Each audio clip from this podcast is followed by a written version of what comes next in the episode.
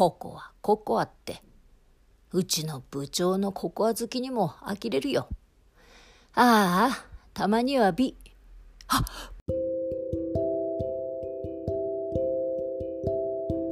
ガローコーヒーザロフ世界のココアがあなたをお待ちしております京王新線初台駅から徒歩3分水曜日が定休日です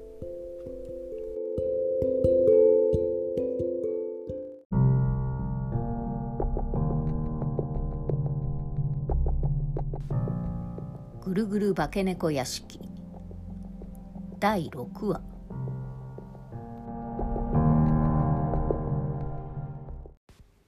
嵐の一夜から3日が過ぎた。近所で幽霊屋敷と噂される黒島家に一晩だけ泊めてもらったその夜不審者と間違われ幽霊屋敷に住む映画スター黒島みちるのマネージャー田所に頭部を強く殴られた滝子は結局怪我が治るまでの間ということでいまだ黒島家に投留していたのだった。滝子ちゃんもう起きていていいのかい？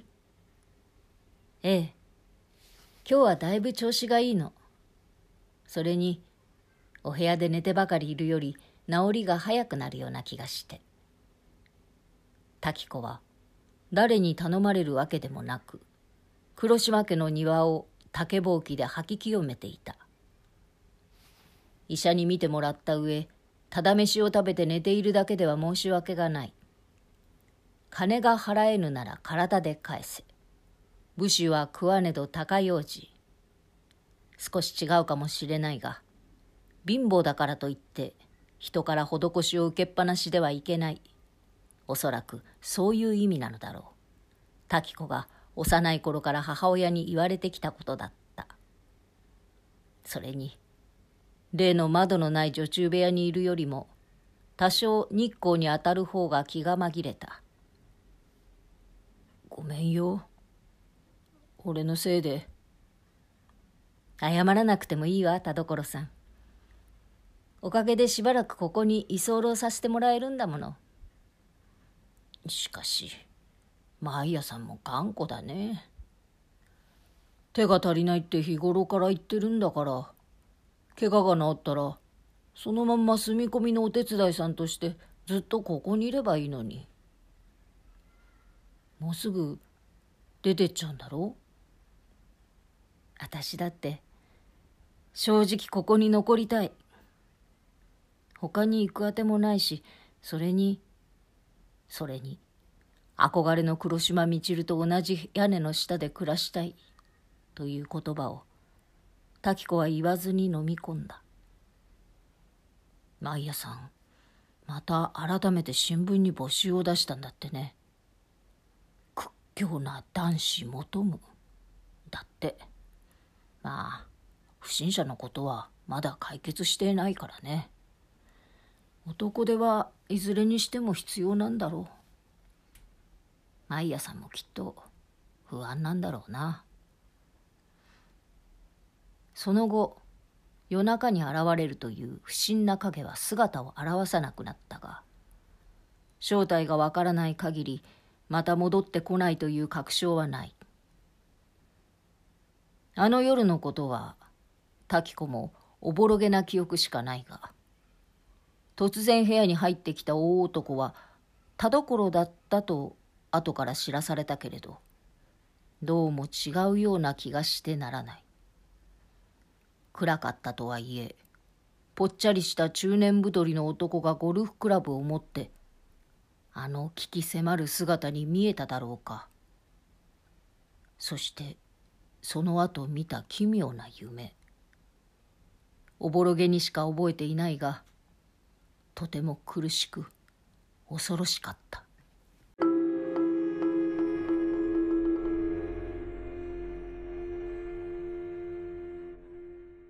田所さんその不審者って誰もはっきりとは姿を見ていないのよね。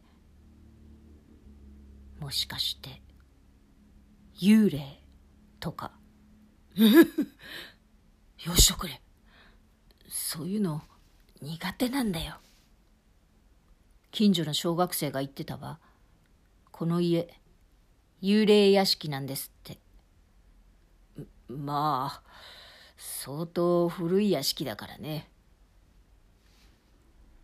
ねえ田所さん。外から見えていたあの気味の悪い時計塔あそこは何なの？時計塔そんなのあったっけ？通りから見るとお屋敷よりも時計塔の方が目立つくらいよ。それなのに母屋からどうやってあそこに行くのかさっぱりわからない。時計自体も動いていないみたいだし一体何のためのものなのかしら俺もみちるちゃんがここへ移り住んでから出入りしてるだけだから。実はあんまり屋敷のことには詳しくないんだ。おっともう時間だ。じゃあね。まあいっか。いろいろ気になるけどどうせもうすぐ出ていかなくちゃいけないんだし。田所を見送ってから。滝子は再び庭掃除に熱中した。頭の傷はほとんど塞がっていたが包帯はそのままにしていた。少しでも長くここにいたい。そんな気持ちをささやかに表しているつもりだったが肝心の女中頭マイヤには伝わっているのだろうか。と滝子の足元にふんわり温かい感触があるのに気がついた。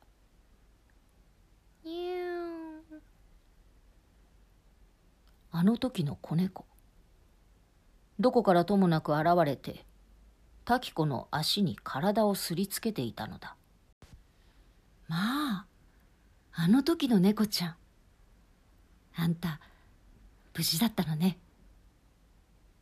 猫は返事をする代わりに目を細めた。滝子は思わず子猫を抱き上げ柔らかい毛皮に頬ずりをした。よかった。心配だったんだよ。でも一体どこへ行っていたの？すると屋敷の方から声が聞こえた「たまたまや」タマというのが子猫の名前なのだろうか。猫は自分が呼ばれたとでも言うように滝子の腕をすり抜け弾むように縁側へと上がりそのまま声のする廊下の奥へと消えた。あの声はマイヤの声ではない。一体誰だろう？おーたま。また誰かに。いじめられたのかい？もしそうなら今度こそ容赦しないよ捕まえて鞭で打って傷口に嵐をよくすり込んでから三日三晩逆さずりの水攻めにした後縛り首にして時計塔の上から吊るしてくれるわ。おや誰か庭にいるのかい？に、にゃー。い、いませんにゃ。謎の人物のあまりに恐ろしい言葉に思わず猫の鳴き真似をして植え込みの陰に身を潜める滝子だった